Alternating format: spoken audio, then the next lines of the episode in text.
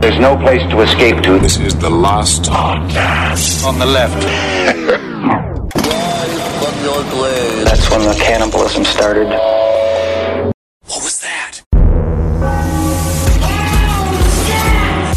You know nothing, Jon Snow.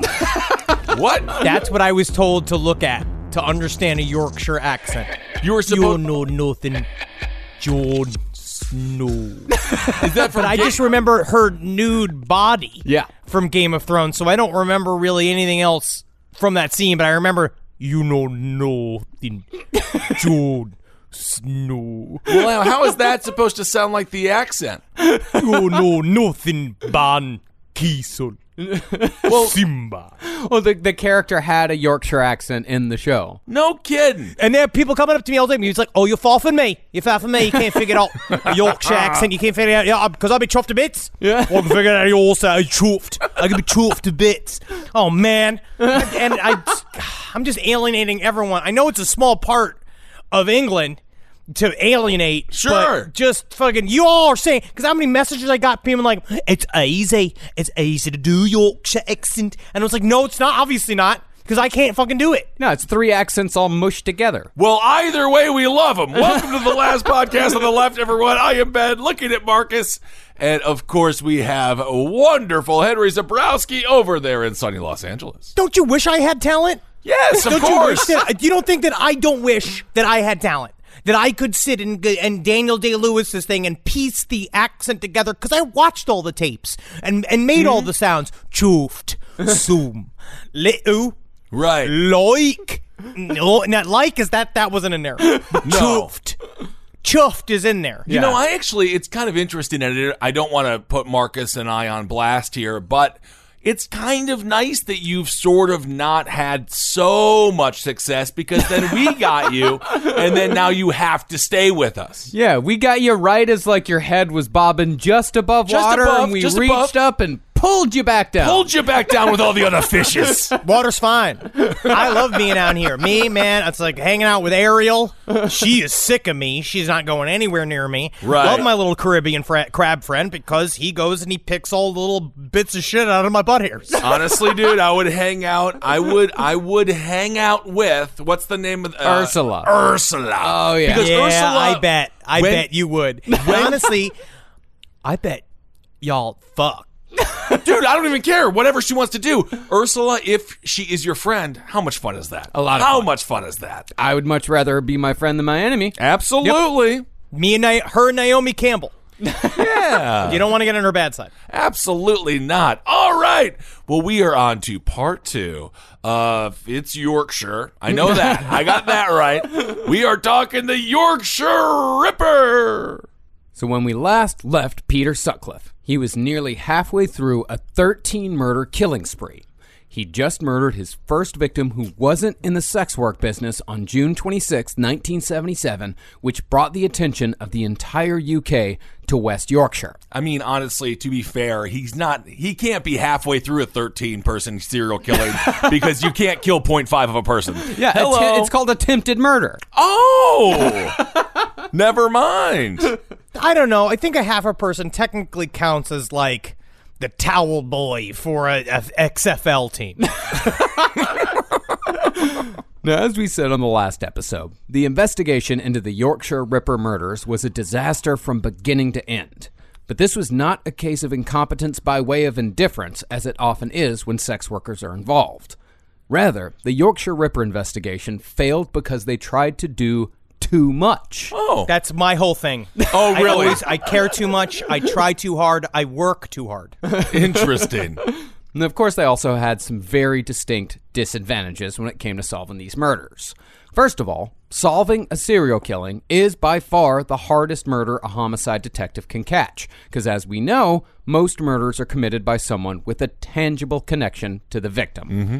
and you have to get the police department to believe and and uh, set a set of parameters saying yes we have decided it is a serial killing it's hard Right. to figure out that it's a serial killing that there's that there, there's not multiple people and also it sends the public into a bit of what you'd call whole scale mania Right, total yeah. panic when you say that there is a serial killer on the loose, and you have to be very careful with your messaging. Yeah. I guess. I suppose.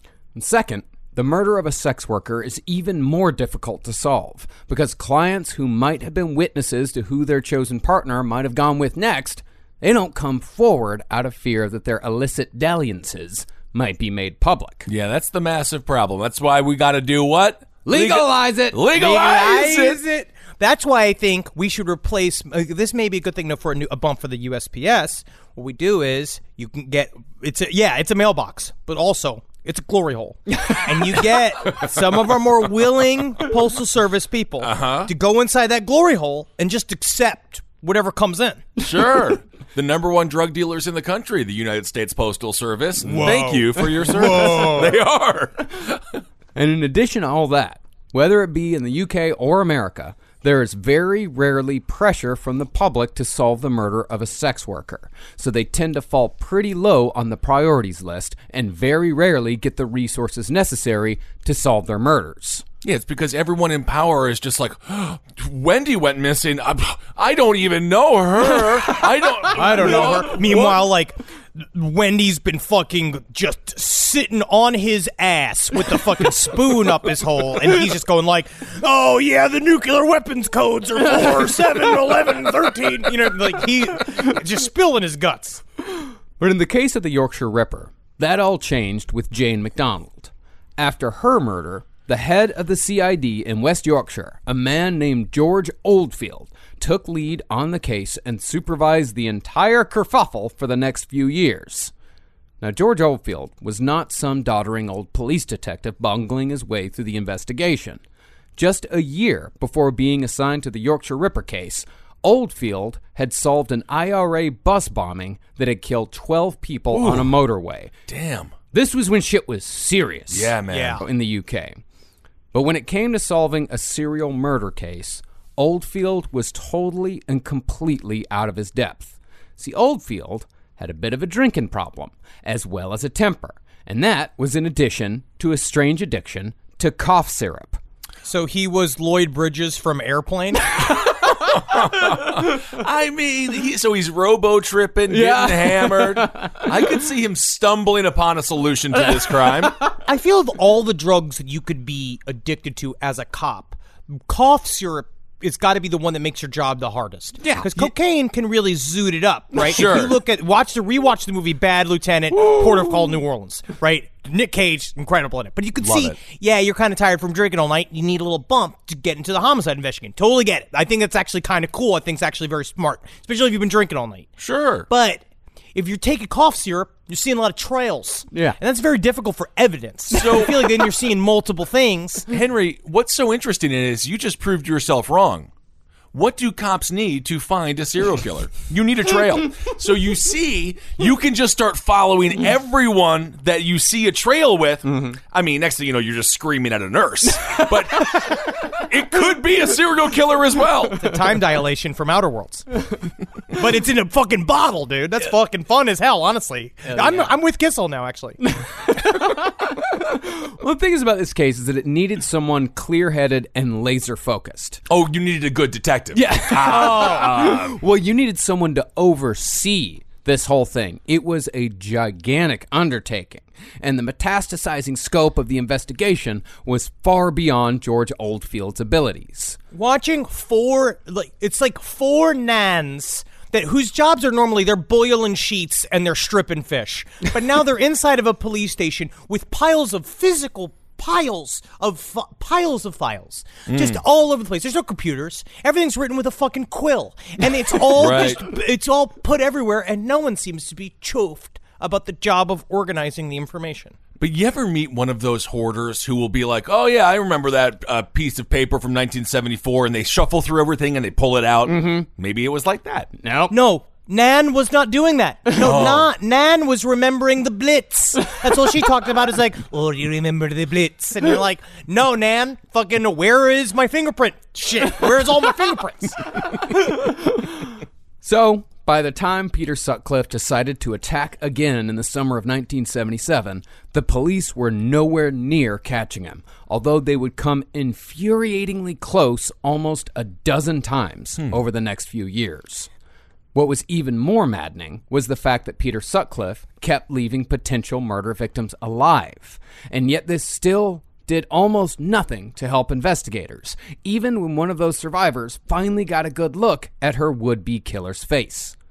On July 9, 1977, Peter picked up sex worker Maureen Long at 2 a.m. They drove to a vacant lot, and Peter struck her in the head with a claw hammer while she crouched to urinate. That should be serial killer law. You should never be able to kill somebody while they're going to the bathroom. That's right. P zone is safe zone. He then ripped her dress and stabbed her in the stomach, chest, and back over and over again, using the same knife he'd used in the murder of Jayne MacDonald. Sure she was dead, Peter then drove off, but Maureen Long survived. She's like the knight from that. Uh, from oh my god, what is the knight? Monty Python. Monty Yeah. Python. Oh, does that what it remind you of? Is that what it does? Oh, tis but a flesh wound. Good lord.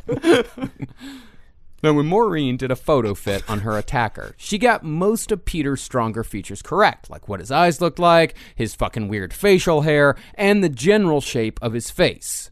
But in the details, she couldn't have been more wrong, which again made things difficult for the cops. She said that her attacker was in his late 30s and over six feet tall, with curly blonde hair, driving a white Ford Cortina. Okay, Man, she thought she saw Johnny Winter. Ooh, but it is extremely difficult to judge the age of someone. It is very difficult, yeah. And of course, she'd also been bladdered in the head with a fucking hammer. Right. Oh, yeah. I mean, it's amazing she remembered as much as she did. But Peter Sutcliffe was in his early 30s. He was about Henry's height, just a tiny bit taller. Then five five. Yeah. No, a good He normal was five, he was five seven, five seven. which is still below average. I don't care. I know that, but it's normal in its way. It is normal. And Peter Sutcliffe had wiry jet black hair. Remember, it looked like a big fucking hedge sitting on a head. Now, he did drive a white Ford, but it was a Corsair, not a Cortina. Oh my god, who cares about these details? It's very important when you're looking for the killer. They've got to be right. I know, but she was so close. She was very on close. so much. Yeah. Yeah, but close only counts in fucking horseshoes and assholes, man. It was grenades, hand grenades, but she's taking Oh. a squat to piss. So she's looking up. She can't tell if he's five seven or seven feet tall. No, she had gotten there, but she had gone to this location with him. She wasn't peeing the I whole don't time. also. I don't assume somebody's taller just because I'm laying on the ground. well, but it's Can't be harder like, to he was tell a how million feet tall. And it's because I'm laying down and, and like I'm like I'm in a ditch. If you asked Wendy how tall you are, she would just say Empire State Building. yes, yes, I am the biggest thing she's ever seen. I'm the biggest man she knows. Well, the thing is, as soon as George Oldfield announced that she saw a white Cortina at the press conference, it didn't matter anyway, because Sutcliffe stripped his white Corsair for parts and he bought a red one. He switched it out. George Oldfield should not have said, We're looking for a guy in a fucking white Cortina. Uh, he pulled the old Dianne Feinstein with Ramirez's shoes. Yep. Maureen was so unsure of Peter's overall appearance that she didn't even recognize him when they ran into each other at a local shopping center years later. Oh my god. He weird. recognized her, but she looked looked him straight in the face. He said she had like a flicker of, of like a, a flicker of a moment, of like I think I know that guy, and then it was go. It was over. It was gone. Wow. Can you imagine that having met now the guy that is obviously he is a serial killer, and now you see him looking at eggs, and he's over there. You know, you know he's got. You see the hair, you Yeah. see the hair, and you see the face, and he's just like. Oh, don't like eggs because they ain't chickens yet, and you have to deal with this fact and be like, "Do you change grocery stores?" I Just think you have back? to. You could also see him bringing a tiny spoon to the egg aisle and just cracking the little eggs on the head. Like it, don't like it. I don't like it. I don't like his face. I don't like his face. But again, the failure to capture the Yorkshire Ripper was not for a lack of trying. By the time of Maureen's assault, this is about five or six murders and three or four assaults in. There were 300 officers working on this. They'd worked 343,000 hours collectively. And when they released the information about the tall blonde man with curly hair, they'd gotten 117 tips. And they had to follow up on every single one of those tips. That must have destroyed the UK hairspray fucking sales for the year. And Oh. not everybody, all these blonde guys not being able, all these blonde guys not being able to tease it up because that's how you get women to come. They have to see above the other men's hairs. Absolutely, and you know there was a bunch of kids who were bullied by the lacrosse playing by the by the beautiful lacrosse players of their high school, and they're just like, "Yes, I knew they were all murderers." The problem was the description of a tall blonde with curly hair mm-hmm. was all wrong. And again and again, the West Yorkshire police would search for the Ripper using false assumptions and half truths, ah. and would therefore follow the wrong trails again and again for entirely too long. okay, so this is one of those. This is very interesting. Yeah. because we talk about how cops haven't taken sex workers' words seriously. In this case, they did, but she was so traumatized and probably has brain problems, damage, that they did, but it didn't work out. It didn't so work I guess to sympathize a little bit with how difficult it is to be a police officer or a Oh. detective, you get a lot of information. Yeah. they had a lot of information, and so they, and they were obviously, especially because after the last murder, everyone went into a, a massive panic because now you're seeing that because everyone it, for a while was kind of lulled into this sort of complacency of like they're only attacking sex workers. It's not going to spill over to the rest of society. Right. and you see an, eh, an innocent beautiful young woman is murdered as it happens again and again and now everybody cares. Now that someone from their side of the railroad tracks has been murdered now they're now they're invested. And so there's all these people th- throwing shit into the pot and they are desperate to solve this crime so Yep. they are running up every flag that they get to see w- what s- sticks. I'm mixing a lot of metaphors, um, and it turns out none of the flags were super sticky. I all I know is so they're not coming on the flags. Is that what you're No, saying? no comes on these flags. Okay. Well, meanwhile, Peter and Sonia had moved out of Sonia's parents' house and bought a home of their own at number 6 Garden Lane in Bradford. Okay. And Peter celebrated this milestone by oh. traveling to Manchester's red light district to commit a murder. You gotta have your neighbors over. You got new neighbors, barbecue. Yeah, get some cake, man. Get a keg. Come on. At about 9 p.m. on October 1st, their first night in the new house, Peter picked up a girl named Jean Jordan, and they agreed upon a fee of five pounds for a sexual encounter, which Peter paid for with a crisp five pound note from his latest pay packet. The two then drove to a spot just beyond Southern Cemetery in Chorlton and parked the car. Mm, love Chorlton. Laugh. I'm a big fan of Chorlton. I love Chorlton. I love their glorsk. When you go down to Chorlton, make sure you get their cold stew that's filled with old clams. Their gorsk is some of the best gorsk I've had outside of Glimp. Yeah. Chorlton's incredible. What a great place. Have you seen the Sludge Factory? Oh, I love that. And I've been a fan of the Chorlton Glumpers for a long time. Just one of the better squash teams of all time. I love a game of shitball more than anybody else, and the Glumps are just the t- the creme of the cremes. yeah. Oh, Tony forgot his shitball again. Oh, I'll make another one. Oh, I'm sorry, I gotta pop it. I gotta fucking pop it like I'm making myself puke, but I'm a fucking. Now, Peter had gotten rid of his old claw hammer after Maureen Long had survived, just in case the cops came calling. But when he moved into his new house at Garden Lane, he found that the previous occupant had left behind a ball peen hammer. And This was, is not a sign. and it was this implement that Peter Sutcliffe was carrying that night. Once they got out of the car, Peter pointed to a greenhouse 30 yards away and said they could go there to complete their transaction, claiming the abandoned building full of broken glass belonged to his uncle. Absolutely, and there's there's no place better to go and have sex with a sex worker than in a building made out of windows. yeah, what is going on here? When Jean Jordan began climbing a fence to get to the greenhouse, though, Sutcliffe swung the hammer and hit her again and again in the head. But before he could get to his now standard mutilation, Peter saw headlights coming towards him. So he dragged the body into the nearby bushes and fled. But as he drove away, he remembered that he'd given Jean a crisp new five pound note from his wage packet, which could possibly be traced back to him personally. And he knew at this point Jean Jordan was absolutely dead. So, was there just another John driving by the broken glass factory to have sex with a sex worker that night? Quite possibly. Maybe. Who knows? Jeez. But at that point, it was too late for Peter to go back because he thought that maybe those people who were driving by had spotted the body. Or at the very least, someone would have started looking for the missing girl. But no one would report Jean Jordan missing.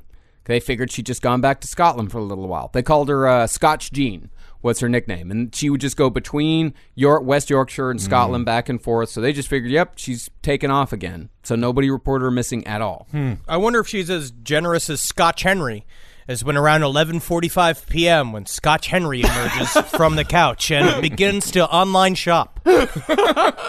Somebody bought a jumpsuit last night. You got one? I bought a jumpsuit last night, not a velour jumpsuit. I'm talking a full, like I'm gonna have to take it off completely to shit jumpsuit because old Scotch Henry he had a sparkle in his eye for something new, something fashion forward. Does it have footies on it? No, I'm not. I'm not a special needs janitor. It's a it's a cool hipster this thing. We'll see. I don't know what I'm gonna do with it. I'm gonna look like a fucking oompa loompa who's a plumber. Now, while you might think Peter would be pleased that no one had discovered the body, you'd be wrong. See, for Peter, seeing the murder reported in the paper and knowing others would have had to deal with the aftermath of his cruelty was all a part of the game. Hmm. It didn't even really matter if it was attached to the Yorkshire Ripper. All that mattered is that people saw it, people found it, people got freaked out. That this is where the holes in Peter Sutcliffe's own vision of his crimes come in. In the book Wicked Beyond Belief, Peter Sutcliffe does very uh, detailed statements about his crimes and the way he does it. But he does it kind of in an offhanded, what he views, and I think, you know, because we talked about last episode how he thinks he's the fucking guy, right? He thinks Right. he's the coolest fucking knife slinging serial killer in the world. And so when he with his victims, he doesn't real like because it comes off as he, he just straight up. Uh, they just make me mad. That's why I do it, and and then I don't think about it ever again. I just fucking kill him and then it's over. But you start seeing like no, especially with this crime in particular, he has a very detailed fantasy life within his own brain, and he loves seeing the panic caused by his crimes. And so what he this is what Marcus said. This is just an extension. Him seeing all of the the hullabaloo. I'm going to use the word hullabaloo. Okay, About all right. his crimes is a part of it's I mean, I'm certain that he at least jerked off a couple of times thinking about it. Yeah. I'm sure. Well, when days went by and Jean. Dr- Well, I would think so. yeah, of course. I'm sure. That's what they do. I mean, have we covered? Have we ever covered a serial killer that hasn't read their own press? Um, Is there any serial killer out there that doesn't like this? Richard Chase. yeah, Richard Chase. But Richard, Chase, couldn't read. Richard Chase couldn't see anything other than colors. Well, Richard Chase is the anomaly uh, in uh, every fucking category. And if you want to read more about Richard Chase, you can read a chapter about him in Last Book on the Left. Yep. Now, two weeks on the New York Times bestseller list. New York Times bestseller list. Amazing. Well, when days went by and the Jean Jordan murder was still undiscovered, Peter returned to the body. It had been the night of Peter and Sonia's housewarming party for number 6 Garden Lane, and that night had been a typical battle of wills between Sonia and the other Sutcliffes. Is this the party where they had people over? And apparently Sonia, uh, Sonia's an interesting woman, right? She's a unique woman. And one of her favorite things in the world, one of the ways that she expressed herself was pottery. Yeah. And what she did, um, we're gonna call it alternative pottery. she just made it all look like fucking gnocchi with pussies in them, right? Just cylinders. She just made a bunch of Whoville fucking vases in their home. And Peter Sutcliffe, now, which is a f- weird moment in his side life, where he's inviting people in the home. Sony's inside, and he's like, "Listen, what I'd like you guys to do is just like, don't make fun of her." For the pottery, because and they're like, we going to? It's something we want to do. We'd be super chuffed about it. You Faf and me, we could be talking about pottery. And they walk in the house because it literally just looks like Tim Burton. If Tim Burton got hit in the head by a piece of an airplane and art directed their home, that. So that's where the tension came. The tension was because she was a bad uh, potterist. Well, it was not just that. I mean, it was like the it was the little domestic things where she had made potatoes for everyone, and the Sutcliffes apparently fucking love potatoes. Love but she Oh, didn't. my. So she didn't make enough potatoes. Nope. So when she went out, She didn't know make- the clumps were coming over. so when she went out to like make more potatoes, she was too fast with it. She didn't cook, cook the potatoes all the way through. So when Mick went and tried to stab the potato with the fork, the potato flew off the fucking plate. You want to heat it up? Why don't you shove it up your ass? so all night it's just jokes. It's just potato jokes. wow. This is embarrassing. Wow. I don't like when me potatoes are too stiff. I'm going for a drive. This is unbelievable. I think that they're being a little rude to this poor woman. Yeah, Leave I'm- her alone. Sure. Well, we'll see later uh, whether Sonia is culpable or not. Whether well, not, I'm I'm not so convinced that Sonia truly deserves our sympathy. Well, Yeah. So, after dropping off his family after the party, and tired of waiting for someone to discover the body, plus anxious to retrieve that five pound note, Peter returned to the body of Jean Jordan nine days after killing her. Oh my God. So what do we have? What's decomposition after nine days? You were in pu- the putrefaction uh, stage. So it's at this pretty. point. It's pretty wet. Yeah. Yeah, she's getting soft. Yeah. Oh my God. He's dig. So this is like the worst double dare. What was that game where you had to dig across, like all that? Was that double dare to get the to Yeah, get the think- flags? yeah, yeah, When yeah, you had to go through The goop, all the He's goop. going through for five for five bucks. It's like if someone did an episode of Double Dare, but like during the the, the worst parts of Vietnam, just crawling through the putrefied bodies of VCs and, and an old t- your old buddy Private Tennessee. oh, and the poor host, he has OCD. He doesn't like to get dirty.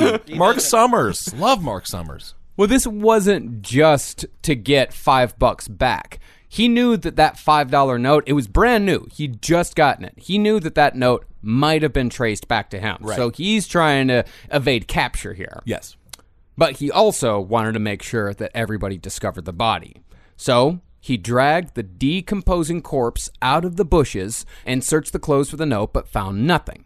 So, in a frustrated rage, he pulled out his knife and started stabbing the corpse in the chest.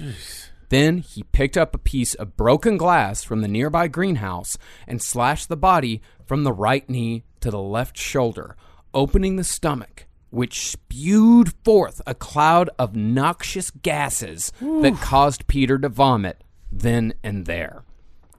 After composing himself, Peter came up with a new idea.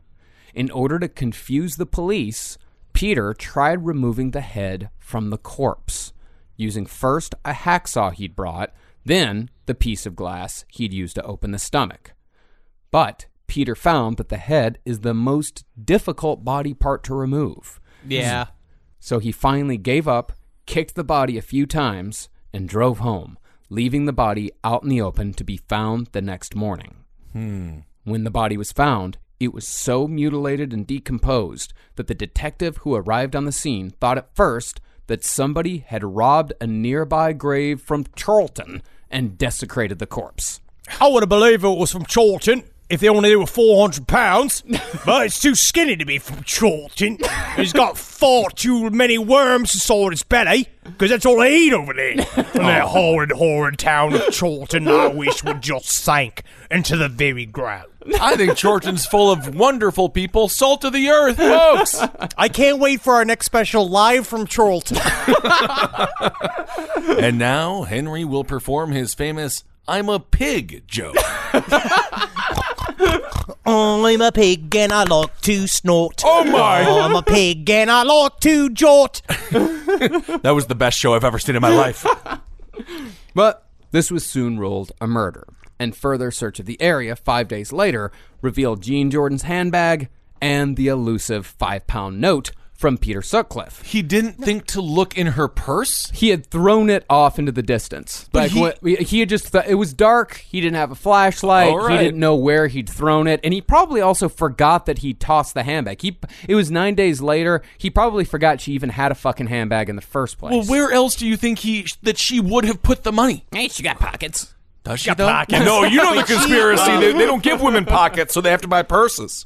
he said often that he would blank out, which I actually oh. kind of agree. I think that he probably did. I think that in the haze of the sexual release of the crime, he's not his head's not in the game. Yeah. And so when it when he, something like that detail happens, but didn't they also find it with some weird thing where it's like when they examined the body, it had like nighttime worms. Like there's two ty- different types of like worms in it. There are like daytime worms and nighttime worms, and they found that the w- the ones that should have been in the dark side were flipped up. Yeah.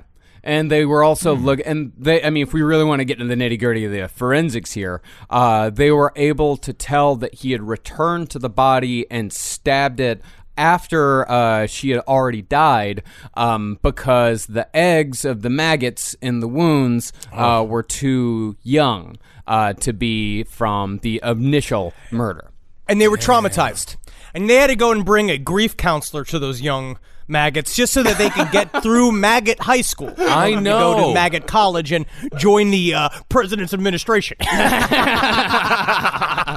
I hear you that. And it's easy to tell a nighttime worm from a daytime worm because the nighttime worms got their bell bottoms on, they got nice fancy shirts on like Joe Exotic. They are ready to party. yes. Uh, Because that five pound note was brand new, the Ripper Task Force figured it'd be a simple thing to track down where it came from. And if they figured out where it came from, that would help them narrow down the list of suspects in the Ripper killing. Okay. And this wasn't a bad idea at all, because this method had been successfully tried in another murder case in Manchester not too long before this. Unfortunately, though, this effort only widened the scope.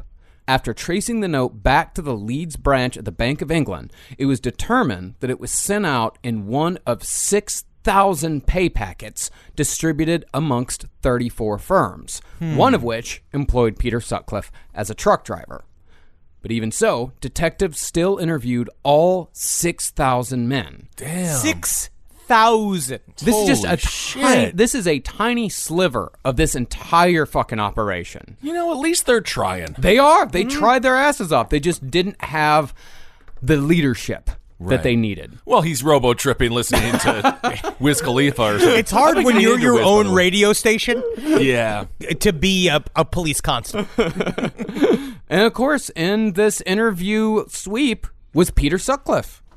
But when he was interviewed, Peter had alibis for both the night Jean Jordan was murdered and for the night she was mutilated. Well, he could just make anything up, right? Sonia vouched for him.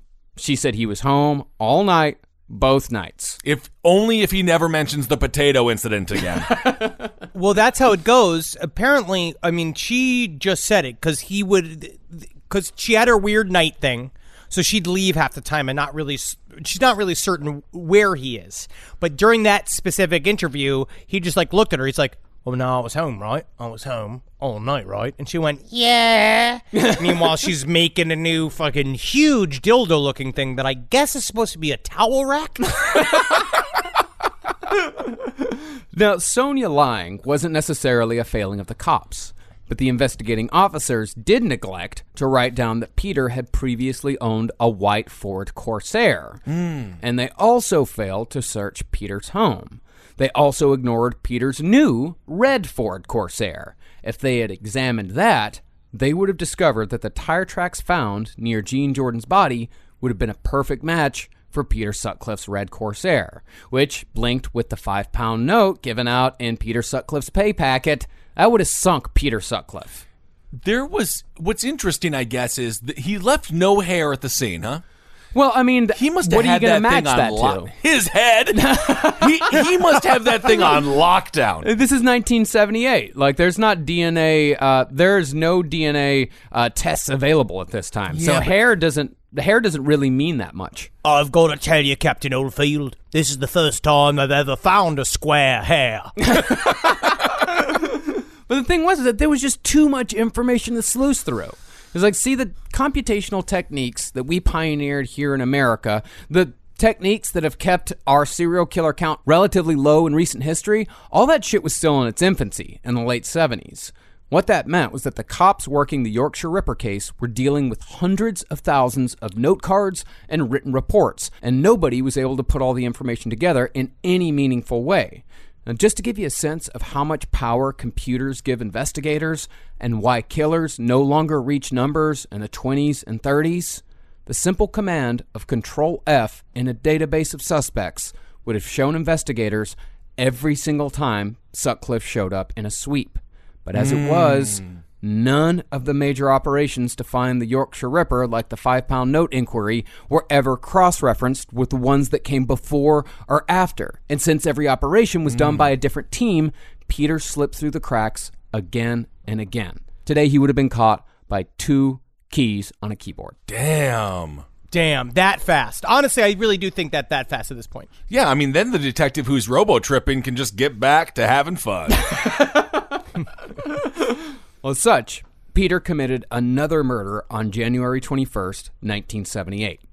With Yvonne Pearson, Sutcliffe struck her over the head with his hammer 17 times and stuffed handfuls of horsehair down her throat to keep her quiet as a car drove by during the murder. He then kicked her repeatedly and finally killed her by jumping on her chest with both feet, crushing her internal organs. But this one was not considered a Ripper murder despite the brutality because Yvonne Pearson had not been, in effect, ripped. So you're seeing his rage escalate. And the more and more things go, and the less and less like like every single time they come and speak to him, and he is not caught, the more confident he gets, and the more he starts to feel like I can get away with anything. and you know, one detective showed up and was like, well, her stomach was jumped upon. Where's Yosemite Sam? Is Yosemite Sam around? Because if I see him, he's going to be in cuffs. He's now a suspect number one. But the next victim, Helen Rytka, would surely be included in the Ripper's murder count. It is so weird that they took the Ripper, like, they took that so literally. Yeah. Where they're like, but what about the ball peen hammer? No, that that's the thing is that if it So was if only would- halfway, then uh, I don't know how many people were being murdered with fucking ball peen hammers in York, West Yorkshire at this time. But if there was no knife involved, then it was not sent to the uh, the task force. Jeez. They didn't know what the hell. It's not, I don't know if it's that they didn't know what the hell they were doing. It's it, they got caught up in the specifics because they were trying to figure out a way to narrow it down. Right. So they're like, well, it can't possibly be a Ripper crime because the Ripper rips, and so they just l- l- kind of pushed that one out to try to see if they could get other people. Meanwhile, people just keep getting murdered. And Yeah. if you notice here, uh, Detective Sampson, this is a tear. So this would not be Yorkshire Ripper. um, yes. Normally, a rip takes a rip up. Uh-huh. Now, right here, this is a stomp up. And I don't say I was going after no stompings, so we're going after rip. Okay. Well, I mean, they just tried to keep narrowing their focus as much as humanly possible. But, you know, that gives you tunnel vision. And any good detective will tell you that tunnel vision is the detective's worst enemy. Tunnel vision is also what you get when you robo trip. Yeah, Tunnel Vision's also one of the best songs by fucking, I believe it's Foreigner. Foreigner, yeah, man. I fucking love Tunnel Vision. No, wait, we're thinking of double vision. Double Vision. Fuck yeah, dude. Fucking rocking it, man. Feeling good, dude. All right. All of our all of our nieces and nephews out there, if you haven't checked out Foreigner's Double Vision, stop this right now. Pl- push play on Spotify. Well, with Helen Rytka, Peter left six stab wounds in the rib cage and heart before covering the body with a sheet of asbestos. He then went home, sponged the blood off his shoes, and put the knife he just used to murder a woman back in the kitchen drawer for Sonia to use. Oh my god. To add insult to homicide, though, before Rytka's body was discovered, men working in the lumber yard next to the murder site found her discarded panties on a blood-stained patch of ground. But rather than report it, they nailed the panties to the door of a shed as a laugh. I think America gets a lot of shit. Right? I think we get a lot of shit for saying that we're big, fat, loud, classless, and armed. Sure. And I think that a lot of it's correct. Yeah. But I think that the the UK scumbag is unique and f- and in its own way. And and it has its own horrible stripes between shitting and pissing in graves and, and just taking a pair of bloody panties and nailing it like it's a messiah to the wall. I don't think is I, I, I you know I'm not laughing. Yeah, no, I, I, I totally agree with you. Well, after Rytka's body was discovered by the police, the authorities put even more men on the case. They set up the Special Homicide Investigation Team, aka the Shit Squad. Uh oh, shit squad's here. And they put Detective Chief Superintendent John Domaille in charge. But the Shit Squad had Uh oh, shit squad's here. They had no idea how truly bizarre and specific Peter Sutcliffe's habits had become. See, after Sutcliffe was arrested, police made an incredible discovery once they stripped him down. Something that Peter never mentioned in any of his confessions, and something that was never brought up in trial. Is this gonna be a big reveal? This is the fact that I say is my favorite serial killer tidbit I've heard in a long time. See, when cops searched Sutcliffe's person after he was caught, uh-huh. they discovered that the Yorkshire Ripper's underwear was stuffed in his coat pocket, which struck the police as somewhat odd. Yeah, because well, he had cut. He wore a long brown, gross jacket when he'd go out for, to do his deeds, and he'd cut holes in the pockets so he could keep his hammer and his knife, and I guess just his loose underwear in the lining of his jacket. So he's like Howard Stern after he had the affair and he put it in the glove box. Remember that? and his wife found it. I remember that. Yeah. WNBC. Pig vomit. The underwear in the pocket only made sense after Peter was stripped down. Once his pants were off, police discovered that the Yorkshire Ripper wore a special undergarment that he changed into before every murder. Peter Sutcliffe had modified a v neck sweater to work as a pair of leggings. What would normally serve as the arms were pulled over Peter's legs, leaving the v neck to fully expose his genitals so they could be easily accessed at any time. Furthermore, Peter had also affixed reinforced padding into the arms of the v neck in the spots where his knees would have been, meaning the Yorkshire Ripper had developed a full apparatus to comfortably kneel and masturbate at crime scenes. Can you imagine the vision of stripping a um, Yorkshire man, a working class man, um, who's not washed in any way, shape, or no. form? One of the great unwashed is what they called him when they found him. And he take, and he's just like, "You sure you want me undress?" Because that's how they talk about it. He's just like, "Do I do I got to?" And they're like, "Yes, you do." And he slowly, embarrassingly reveals his special Mormon underwear that he has with his full Yorkshire fucking hair covered dick and balls hanging out of a J. Crew fucking V-neck underneath under his pants. All you know, it's all fucking crusted over. Oh, and it was disgusting. his super. It was like his Superman underwear that he'd wear to go out. And there's something about this because we know that he masturbated at the crime scene. Yeah, we know he did because semen was found near some of the bodies. but he never talked about this, right? He never mentioned this little detail in any of his confessions at all. when I part of me thinks the reason why that he didn't mention it or doesn't talk about it, why all the cops didn't talk about it, was because Peter Sutcliffe imagined a fake masculinity. Like it goes back to the very beginning where he said that prostitutes used to like you know have sex with him for free and they used to love it right and his concept of they are less than him and just the sheer attraction to this woman makes him like less of a man. So there's something about this process and him admitting that I am attracted to sex workers and I love the idea. I, I love them. They are looser, freer, like they're a freer woman than anybody I'm married to because they they'll do all the fucked up shit that I want them to do, quote unquote. I think that I would, but And I instead I heard- just murder them and then I I made special underwear. I went that far to sew in knee pads into a sweater so I can include this as a part of my sexual function. But long before this was discovered, Peter Sutcliffe would commit murder again and again and again. Now the shit squad was trying their Shit squad's here. they were I'm trying, making this morning radio today. I'm doing this. Now, they were trying their best to surveil the red light areas in West Yorkshire, and this again led them back to Peter Sutcliffe. The squad kept watch on red light districts in Leeds, Bradford, and Manchester, and Peter Sutcliffe's Red Corsair showed up seven times in multiple areas in less than a month, so another interview was scheduled. However, Peter was only one interview of thousands, and these interviews were done in about the most British way you can imagine. Yeah. Uh oh. How much tea was involved? How many crumpets? A lot of tea uh, was involved. See, Yes. that's the thing with American detectives and FBI. They don't take anything that you offer them. They refuse to do it. No.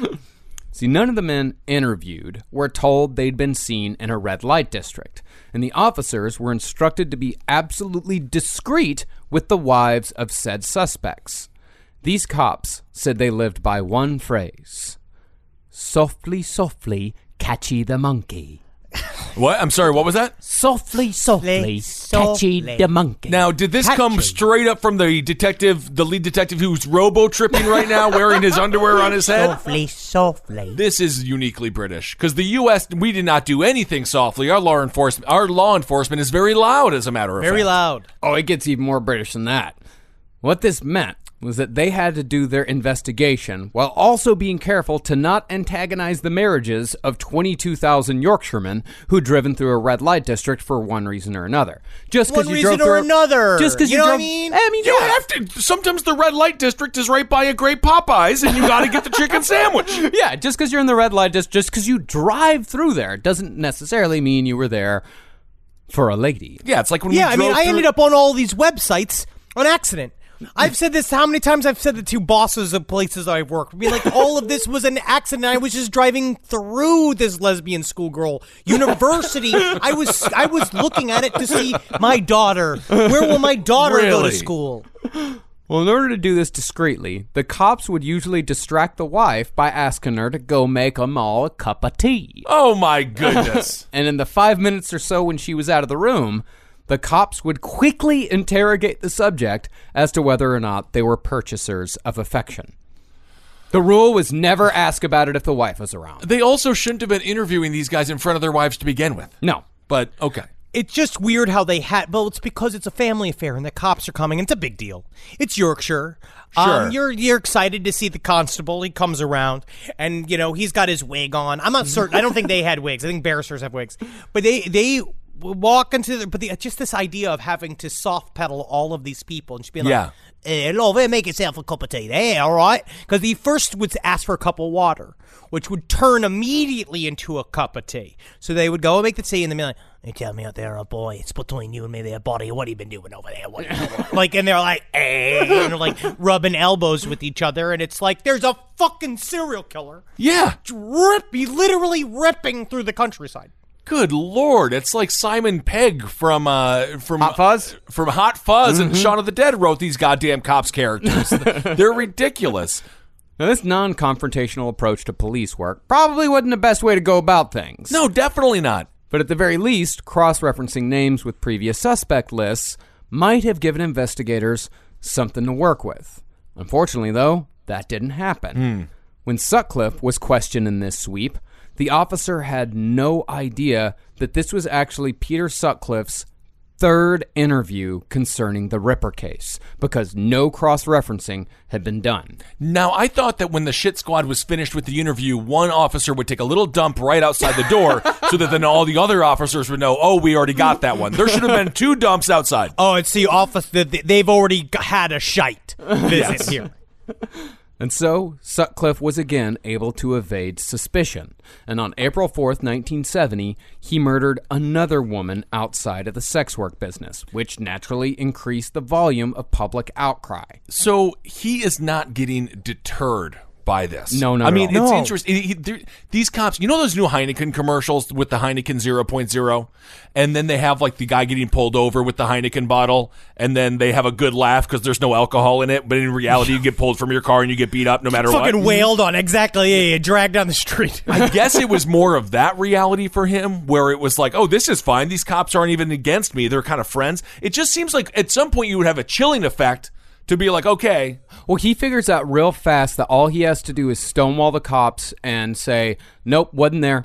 Uh, my wife says that I wasn't there, and she'll say, "Look, yep, nope, he wasn't there. He was there with me." And then the cops, they have so many people to interview, so many people to get through that they're just. I mean, they're in a daze. How many? That he was pro- what the fiftieth person they'd interviewed that day, sixtieth.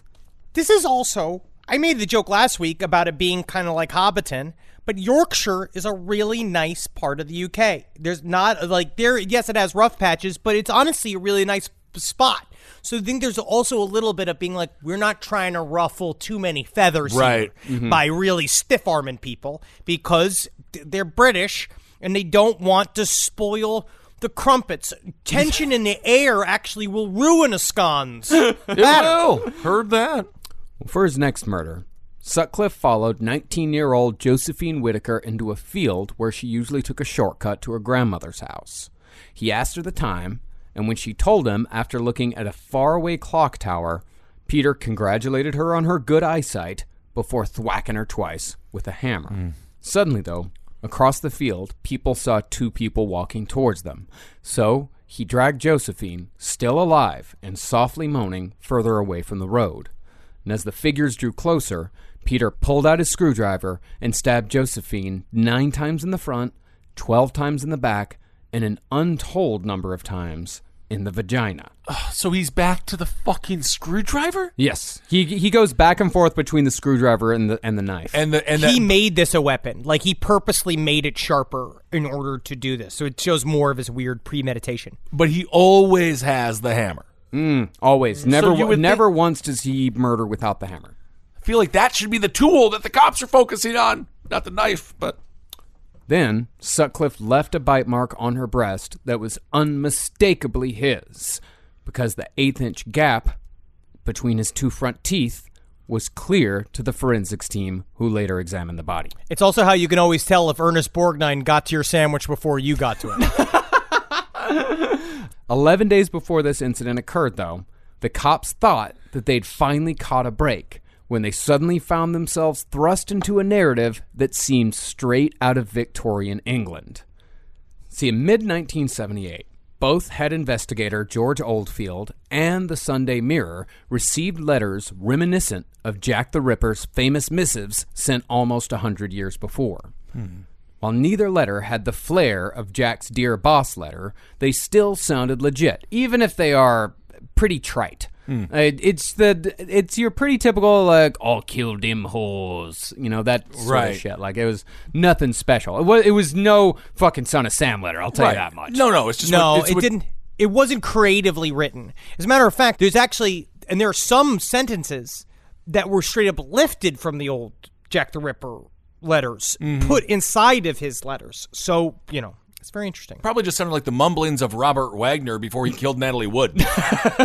just whatever he was saying. You know when you're high on cocaine and also hammered, but trying to tell secrets, but no one else is around. Um, sir, you're yelling. Is- I know that's a secret because what you said is horrible. You're yelling it. I'm gonna throw her off the goddamn end of the bridge, man. I'm gonna throw her off the boat. You know. I can hear from across the room. Yeah, you can hear that. Oh, God it. I think I'm talking out loud. Can they hear me? Oh, god damn it. I can hear you, sir. Sir, you are frightening. I'm, I'm going to have to ask you to leave this Chili's.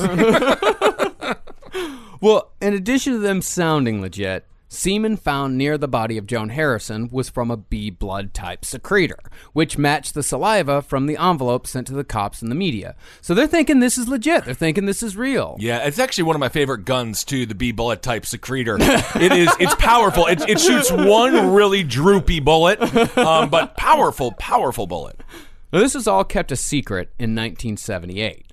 But when another letter arrived a year later, along with an audio tape, George Oldfield was desperate enough to release both of them to the public.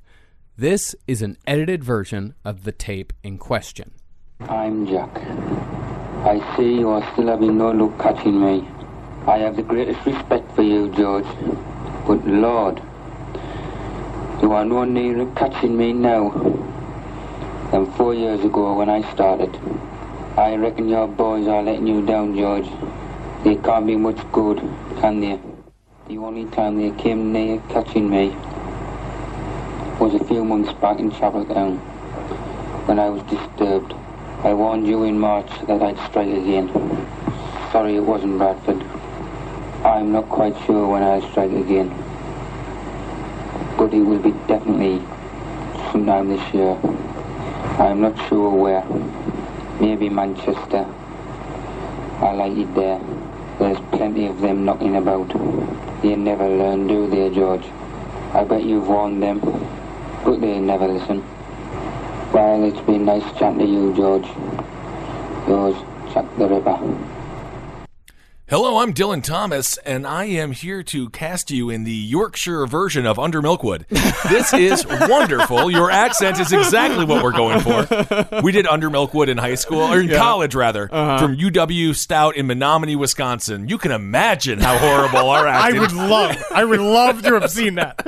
Just you as a tree. I was I was a detective who took a dump in a hat.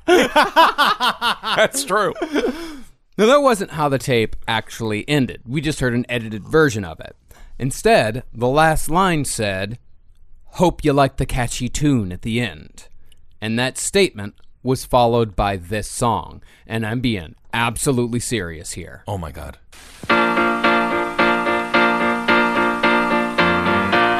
Thank you for being a friend.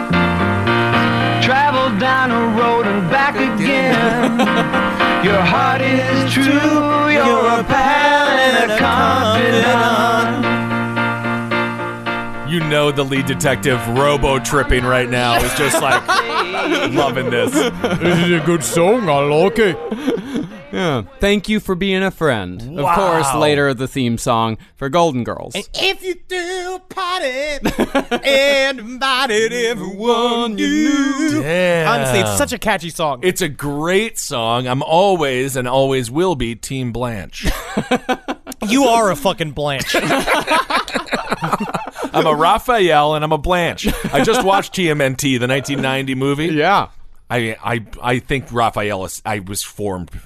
Yeah. No, Yeah. we know this. Yeah. we And- know this. And I think maybe the other Ninja Turtles should have listened to Leonardo a little bit more. Yeah, if they wanted to have no Oh, fun. we. Yeah, if they wanted to have zero fun. Also, they wouldn't have met Casey Jones without Raphael being out there. I do feel like though Michelangelo like would have eaten a Tide Pod. like he would have accidentally poisoned himself at some point. Now, how George Oldfield took this song was that the Ripper saw him as a friend, an equal. What a creative way to take that song. I mean, That's like a little on the nose, don't you think? it's a fair assumption to make because the men who eventually lured Dennis Rader into making the mistake that got him hmm, caught, hmm. they did the exact same thing almost 30 years later. Yeah, send us an email. Yeah, well, I can't wait to talk to you. Yeah. Yeah. But the problem here was that neither the tapes nor the letters were sent by Peter Sutcliffe. In reality, the communications had been sent by an abusive alcoholic named John Humble, nicknamed John the Bag, because he'd always have a sack of strong cider slung over his shoulder. He he would have just been a Howard Stern. He would have been a Howard Stern call-in character. yeah, John the Bag is in the whack pack. Absolutely, he's in the whack pack. Oh my Absolutely, they would have called him. But John Humble is a sad fuck.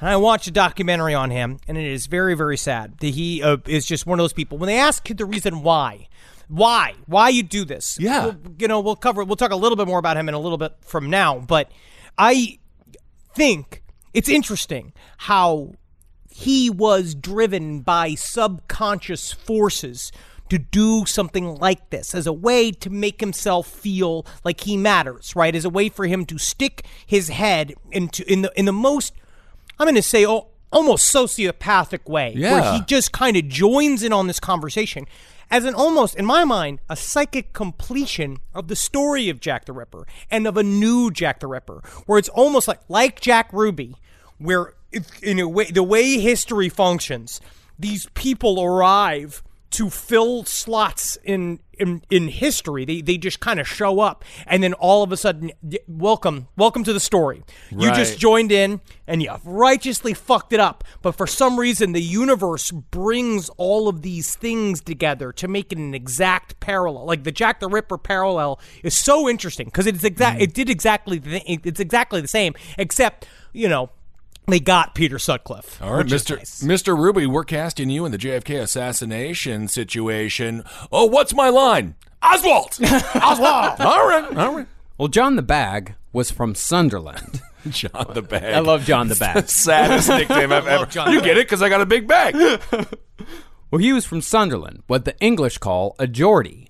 And because Oldfield was absolutely convinced that the tape and the letters were authentic, the task force operated under the false assumption that the Yorkshire Ripper was from Sunderland for a good chunk of time. Oh man. And it was this false assumption that allowed Peter Sutcliffe to slip through the net once again in the summer of 1979. So this guy's little joke led to the murder of what? Probably four more people. Four more, yeah. Oh my yeah, four more people, and he knew it. Yeah. uh, he knew what he he knew it that that it was going on, and it caused him to. He did co- attempt to commit suicide. Mm-hmm. Let's see, Sutcliffe had traded in his Corsair for a Sunbeam Rapier, and that car had been seen in the Lumb Lane area 36 times. You don't see a lot of cars with the rape in their name. No, I think the the Rapier has sort of been rebranded. I think has I think it's now just called Camry. Man, um, I had when I had my Nissan Gaper in college. I, was just one. so it was so cool Yeah, to yeah, drive yeah. around my lime green Gaper. no, I had the Ford Balls Deep, which is really uh, just it's it's great. It's always in four wheel drive though. kind of frustrating. But again, the interviewing officer, Detective Andrew Laptew, had no idea that this was now the fifth time that Sutcliffe had been spoken with concerning the Yorkshire Ripper case. Oh. Laptew's impression of the people at number 6 Garden Lane was that Peter and Sonia were unusually quiet and totally lacking in a sense of humor. Because when Laptew tried his standard, this is your chance to get rid of your husband joke, neither one cracked a smile. Well- and usually it killed. I am so mad that these cops had material. they Yeah. walked in literally with bits, and you, I, uh, you know, just. Just fucking catch a serial killer, guys. Yeah. Yeah. It's, it's catch, stop worrying about it if your jokes are going flat. No, cop jokes are always horrible because you're the punchline, and you getting incarcerated is like the final funniest part. And Laptew remembered this interaction because Sutcliffe was suspicious. In addition to Peter's visits to Lumb Lane, Sutcliffe also resembled a photo fit put together by a surviving victim. And he had that huge eighth inch gap in his front teeth. And he had all the right facial hair. the first time in the world anybody ever said that he had all the right facial. hair. But Peter Sutcliffe obviously had a Bradford accent. And since the entire investigation at that time was operating under the assumption that the Ripper had a Geordie accent, Peter was once again put in an ever growing follow up pile and was largely forgotten. Assumption, you know what that stands for? That's right. Yeah. Making an ass out of you and me. If you didn't fucking oh, know Thank that, you, then I, Crystal, yeah, yes. okay, that's what yeah, I'm saying. I do fucking know what it means. Do you know what it okay? means? Okay. But not too long after that, though, George Oldfield, who'd been running himself ragged for years trying to find the Ripper, suffered a heart attack owing to all the cigarettes, booze, and cough syrup, and he mm-hmm. never returned to the case. Oh, I kind of was Man. hoping that he could get some closure, but I guess he lived a heart attack lifestyle. Yeah, he did. You just figured that the coughs here would kind of like equalize all the coughing from the cigarettes. Yeah, that's maybe that's why he did it. It's called being even. I'm just like even. But it's not like new leadership led to the capture of the Ripper. It'd be another year and a half before Peter Sutcliffe was caught, and at least two more women would die, while an untold number would be attacked. Mm. So, in a wildly desperate attempt to capture the killer, authorities doubled down on the recordings and letters, even though linguistic experts by this point were beginning to question even the authenticity of the Geordie accent they began a public information campaign called Project R, which broadcast a single message in 300 newspaper ads, 5,000 billboards, and constant radio and television advertisements. It said, quote, The man next to you may have killed 12 women. He may be sitting or standing next to you in your pub, club, or canteen, or in a queue, on a bus. He may be working at the next machine, desk, or table. But he is in fact a vicious, deranged maniac whose method of murder and mutilation is so sick that it turned the stomachs of even the most hardened of police officers. Here's how you can help. Look closely at the handwriting. It is the handwriting of a sadistic killer. And if you think you recognize it from a note, letter, envelope, signature, check, anything, report it to your local police. Listen to the killer's voice by phoning Leeds STD 0532464111. You can hear probably the most important clue to the killer's identity. His voice. It won't be a pleasant experience, but it could lead to the end of the brutal murders. If you think you recognize the voice, tell the police. Help us stop the Ripper from killing again. Look at his handwriting. Listen to his voice. I just gotta say that's a lot of words for a billboard. You know that that might cause more accidents than he's killed. driving, yeah, fucking 70 on a second. kilometers. Why is everyone going one mile an hour during this road of land? I mean, imagine listening to the fucking radio and that comes on every 20 minutes or so. I just yeah, it reminds me of in these hard times. we here at Nissan, we care about you, and that's why we still will sell you a car. if I see one more fucking celebrity next to their pool trying to relate to me, I'm gonna, Oh, yeah. Why don't you go swimming? Why don't you just go swimming? As we know from the many investigations we've covered, the tactic of opening the investigation to the public almost never works, with, of course, the high profile exception of Ted Kaczynski. So it really is not more. In this case, it's not more the merrier. You want like you kind of want less, No. less, less, uh, less chefs in the old kitchen. Well, in this case, the cops got 3,000 calls on the first day and 19,000 calls over the first three months, which of course needed the allocation of resources to field those calls and resources to follow up on the leads. And it was all based off what was essentially a bad prank.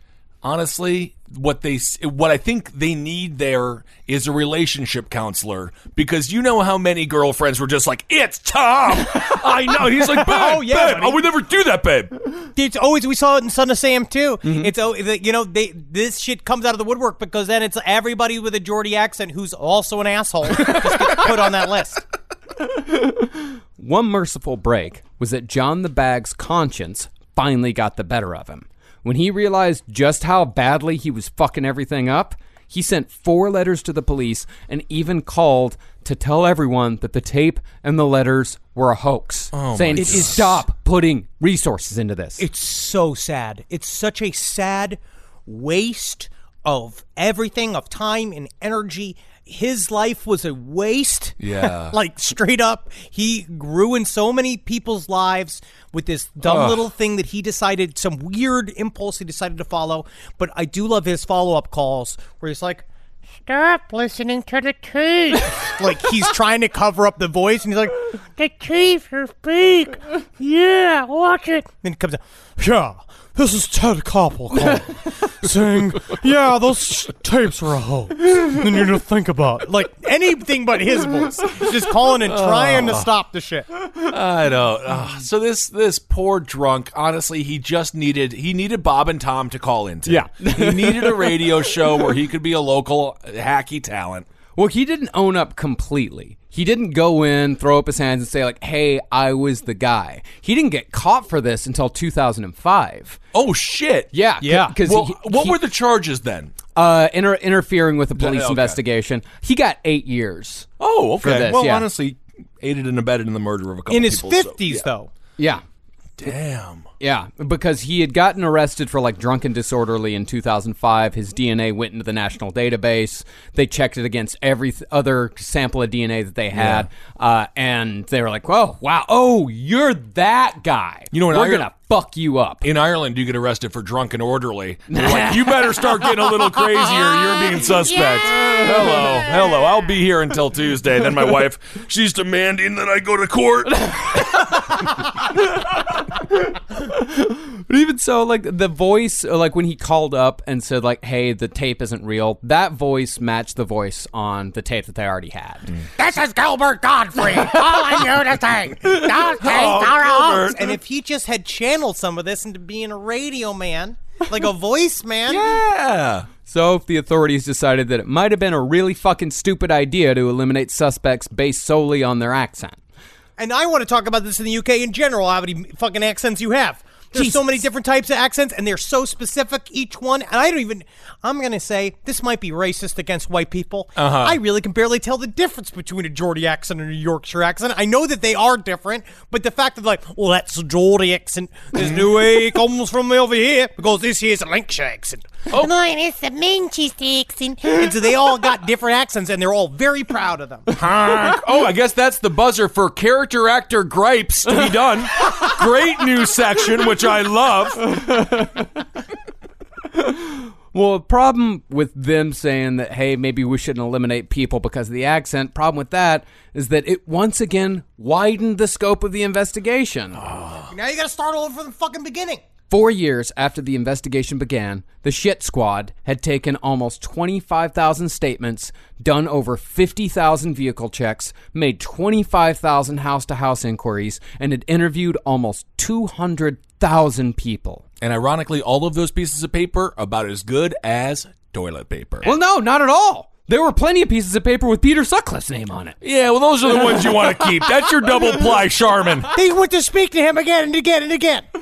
And by the time it was all over and done with, Peter Sutcliffe would be interviewed 10 times and would never be a main suspect, despite the fact that he was the only person who showed up in every single major Ripper operation. Jeez. But perhaps the multiple interviews had taken a toll on Sutcliffe, because in the summer of 1980, Peter was arrested for drink driving, as they call it in England, hmm. and lost his job as a truck driver. Oh, that's the problem.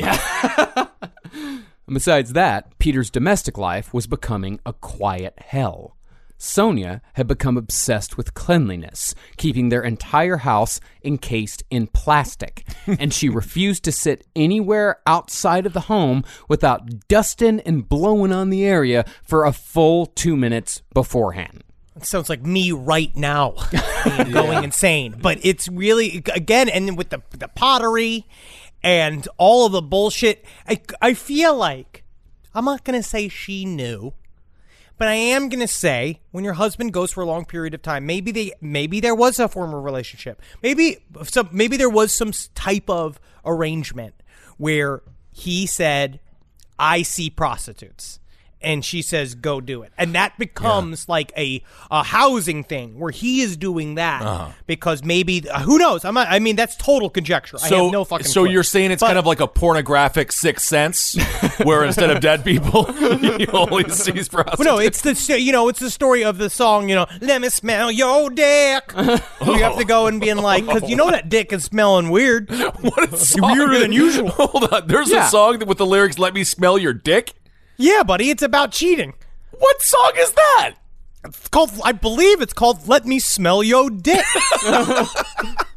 Uh, it is called "Let Me Smell." Uh, there's a lot of songs called "Smell Your Dick." No kidding. Yeah, there's one by a woman named Risque. Uh huh. Yeah. No, wait, no, never mind. It's the only one. It's just a It's woman. just Yeah. one. Okay, well, good for her. yeah, a man named Risque. Let me smell your dick, and it's not like. Uh, it's not like a sommelier.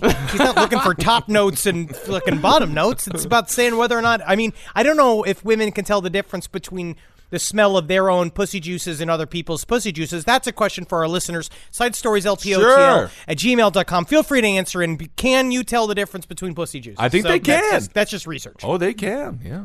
And not too long after losing his job. well, they can. They can. I, Oh, yeah. yeah. Oh, yeah sure. Yeah, you got the stink of you. You got the stink on you of another lady. They know.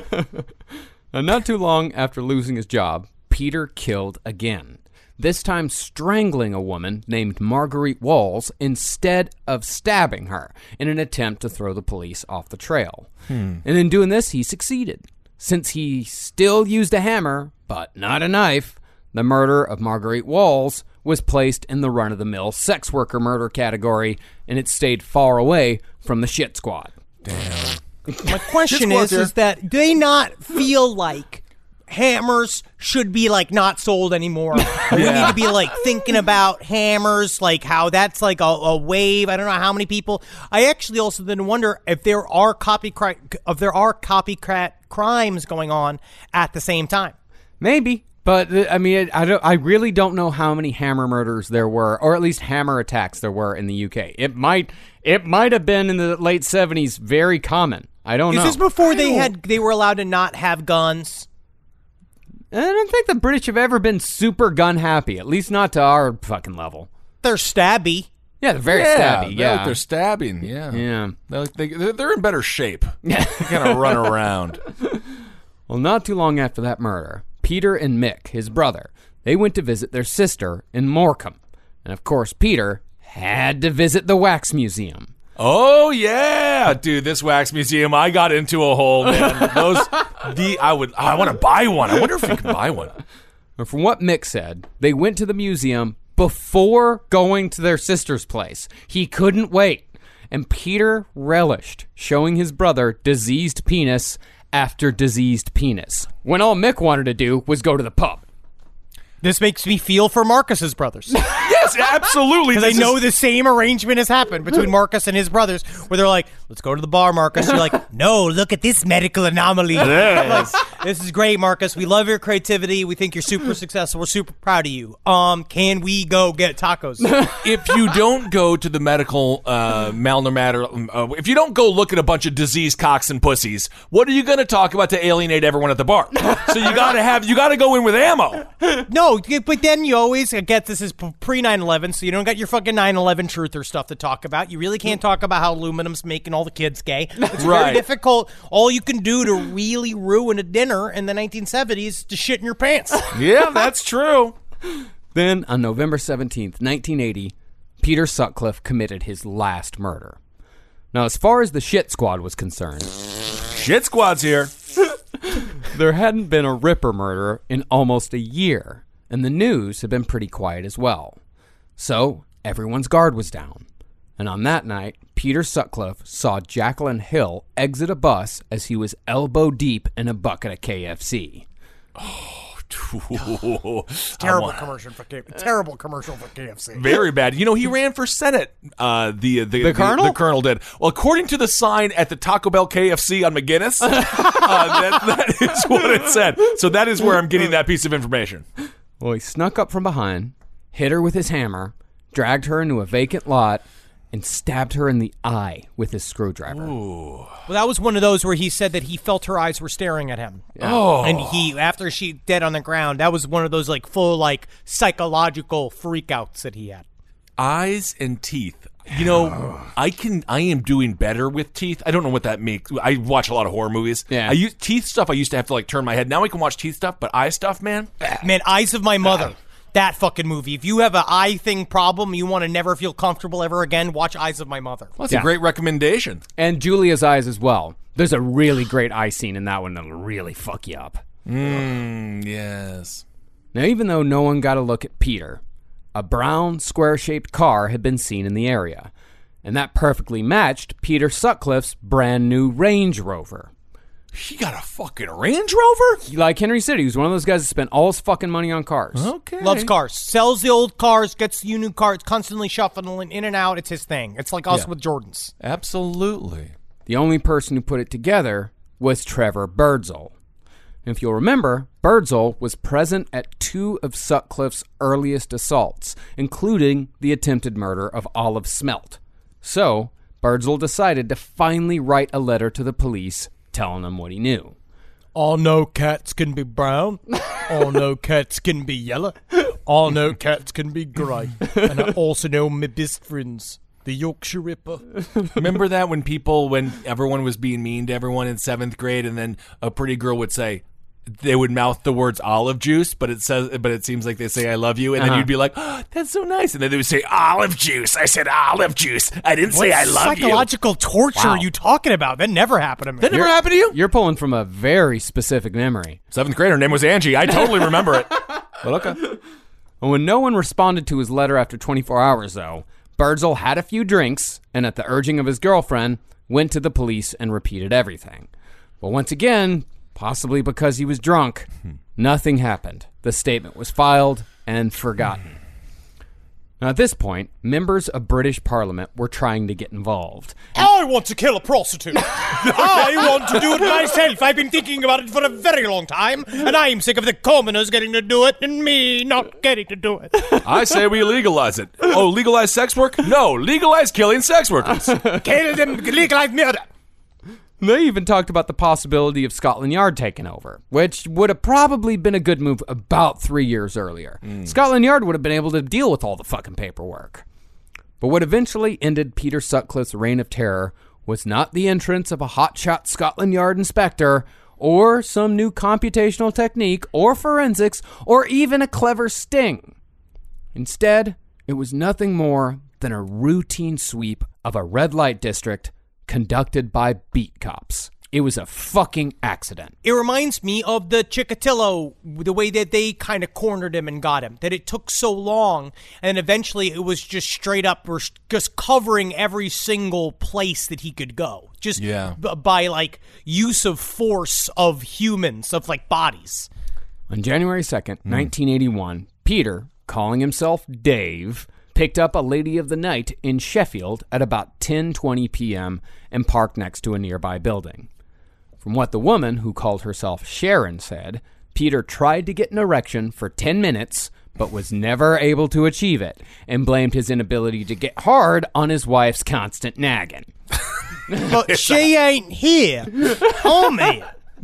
Yeah, it won't make it big in. I forgot my penis rope. oh my Get bigger! God. Get bigger. That's hard. When you're screaming, get bigger. That's not where you. Aren't that's you- not where you want to be. I, what are the rules in this situation? Is it like when you you're not supposed to go shopping hungry, right? but like, shouldn't you be aroused if you're if you're going to try to find a sex worker already? Like, why would you go there without? I mean, I don't know why I'm asking I you mean, two, but I think that you are aroused, but then sometimes the penis doesn't show up. Unless Yeah. you, or if you've been having some delicious Garrison Brothers whiskey, and I do love, I love whiskey. Mm-hmm, Um, but sometimes what it does, is it makes your spirit hard, yeah. your penis very soft. I see. It's like Jim Carrey and Dumb and Dumber. She meant 10 p.m. so maybe the penis just got the uh, got the time wrong.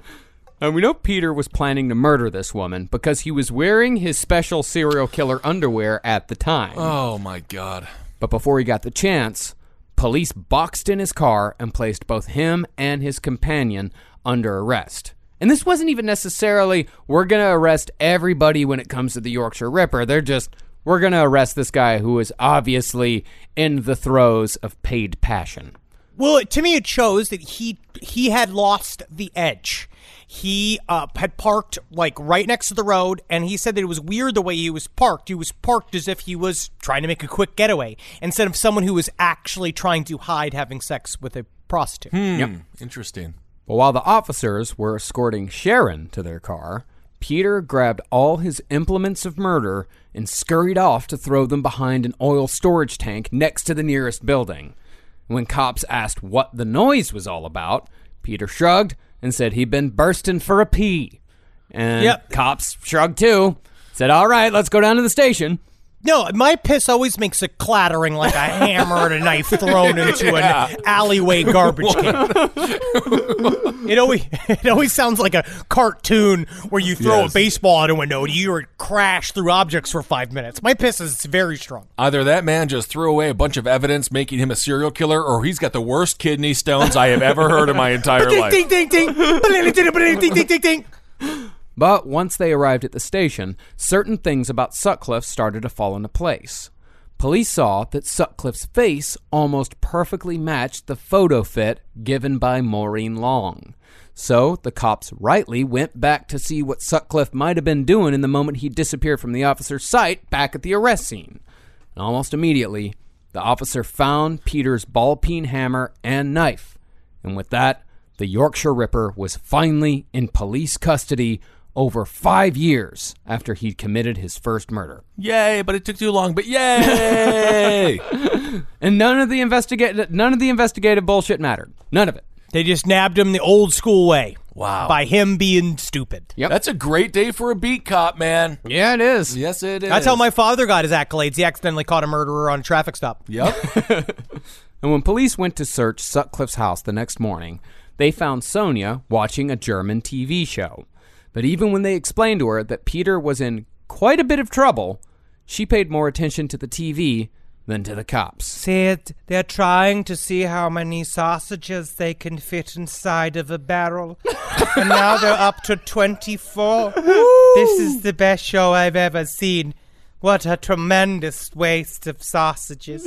Well, I hope somebody eats some. Then, of course, a quick search of the house found the hacksaw, screwdrivers that matched stab wounds on victims of the Ripper, mm. and the knife missing from the kitchen's butcher block matched the one Peter had tried to hide. And for me, this brings up an interesting question about Sonia.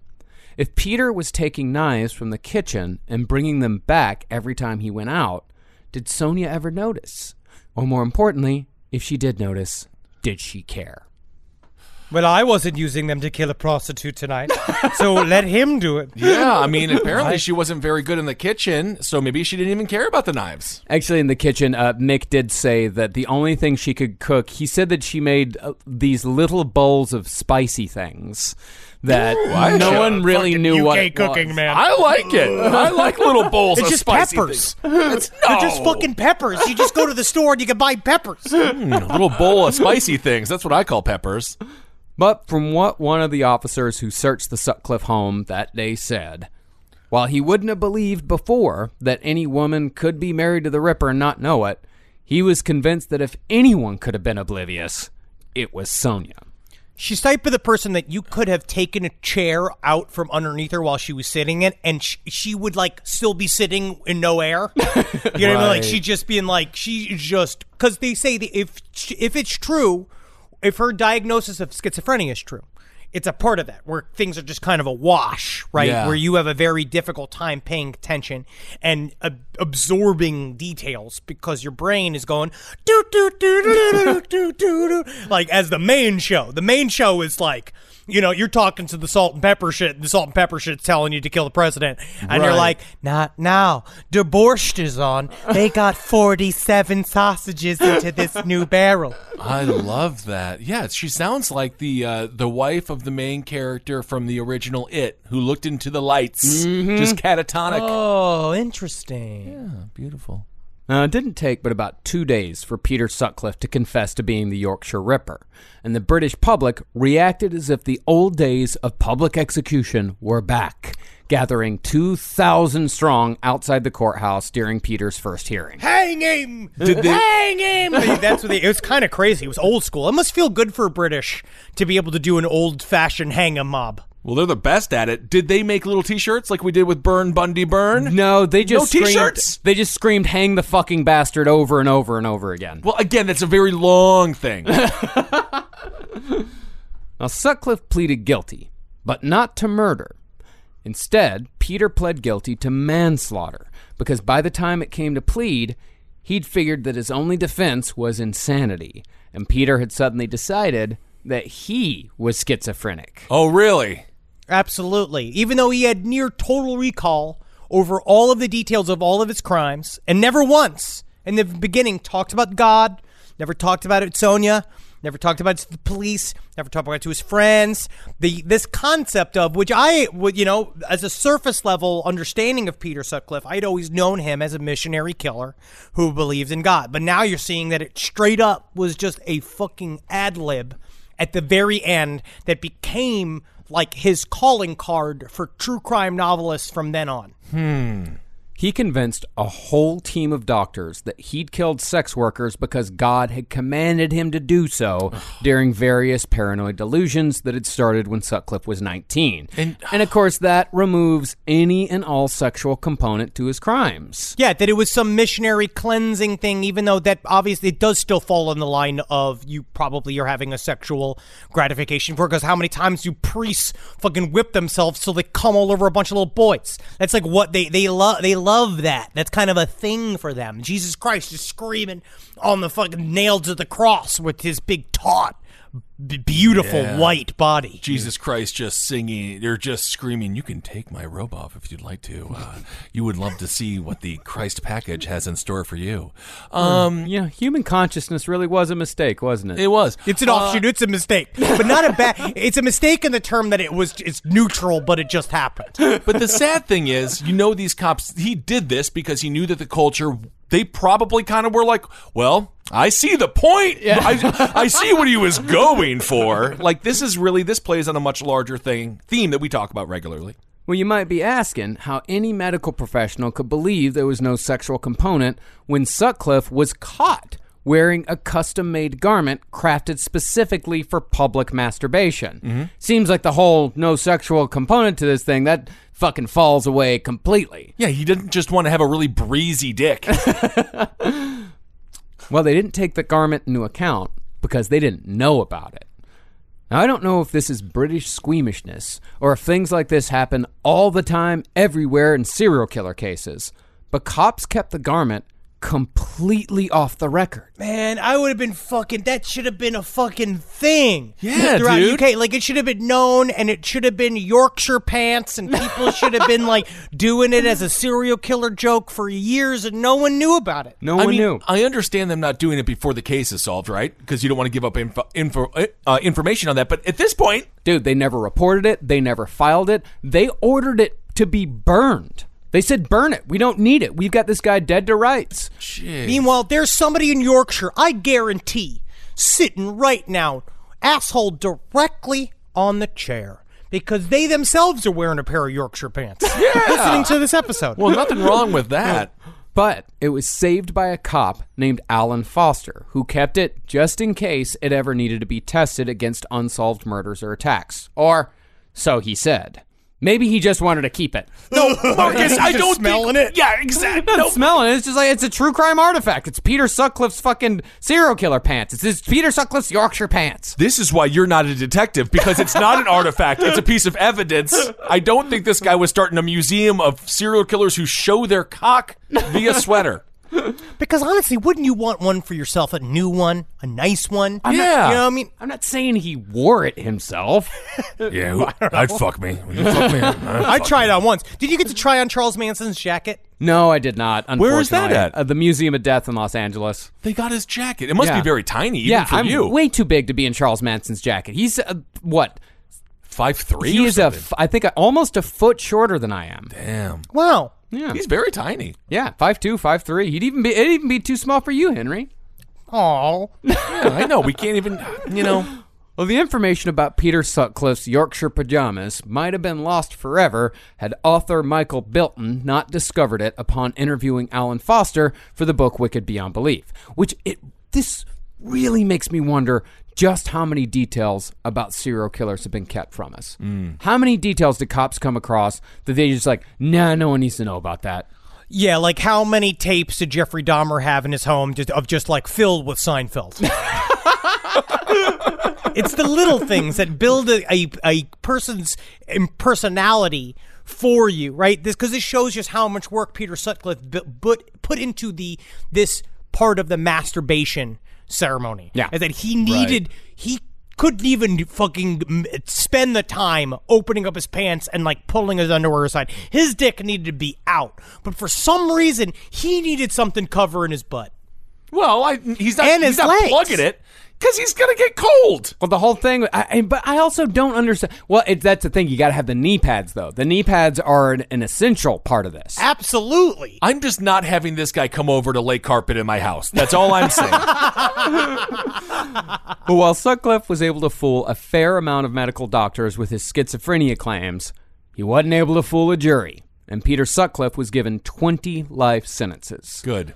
Now, he did end up in Broadmoor Hospital for a short period of time with, uh, I mean, a lot of serial killers ended up in uh, Broadmoor Prison. And also uh, June and Jennifer Gibbons, the silent twins, who we hope to cover in the future. Cool. They were also there at the same time as Peter Sutcliffe. It's a real who's who, huh? But eventually, Peter Sutcliffe was transferred to Frankland Prison, where he remains to this day. As far as Sonia Sutcliffe goes, she still lives at number 6 Garden Lane.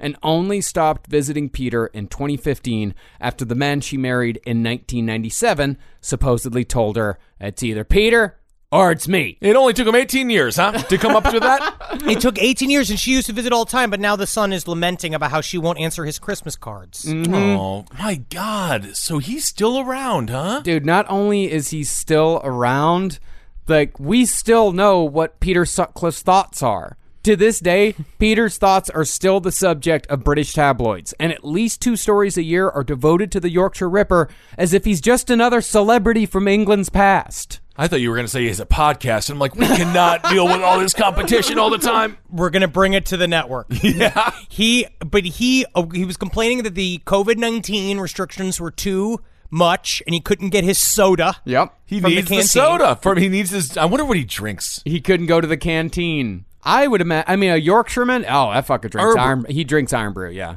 Well, in fact, just four days ago, according to the Sun, Peter Sutcliffe signed a do not resuscitate order in the eventuality that he contracts the coronavirus. I guess that's. I yeah. Would they resuscitate him?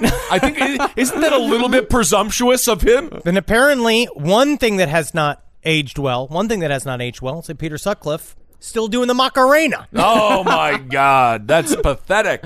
But no matter what kills Peter Sutcliffe, he's still gonna die in prison.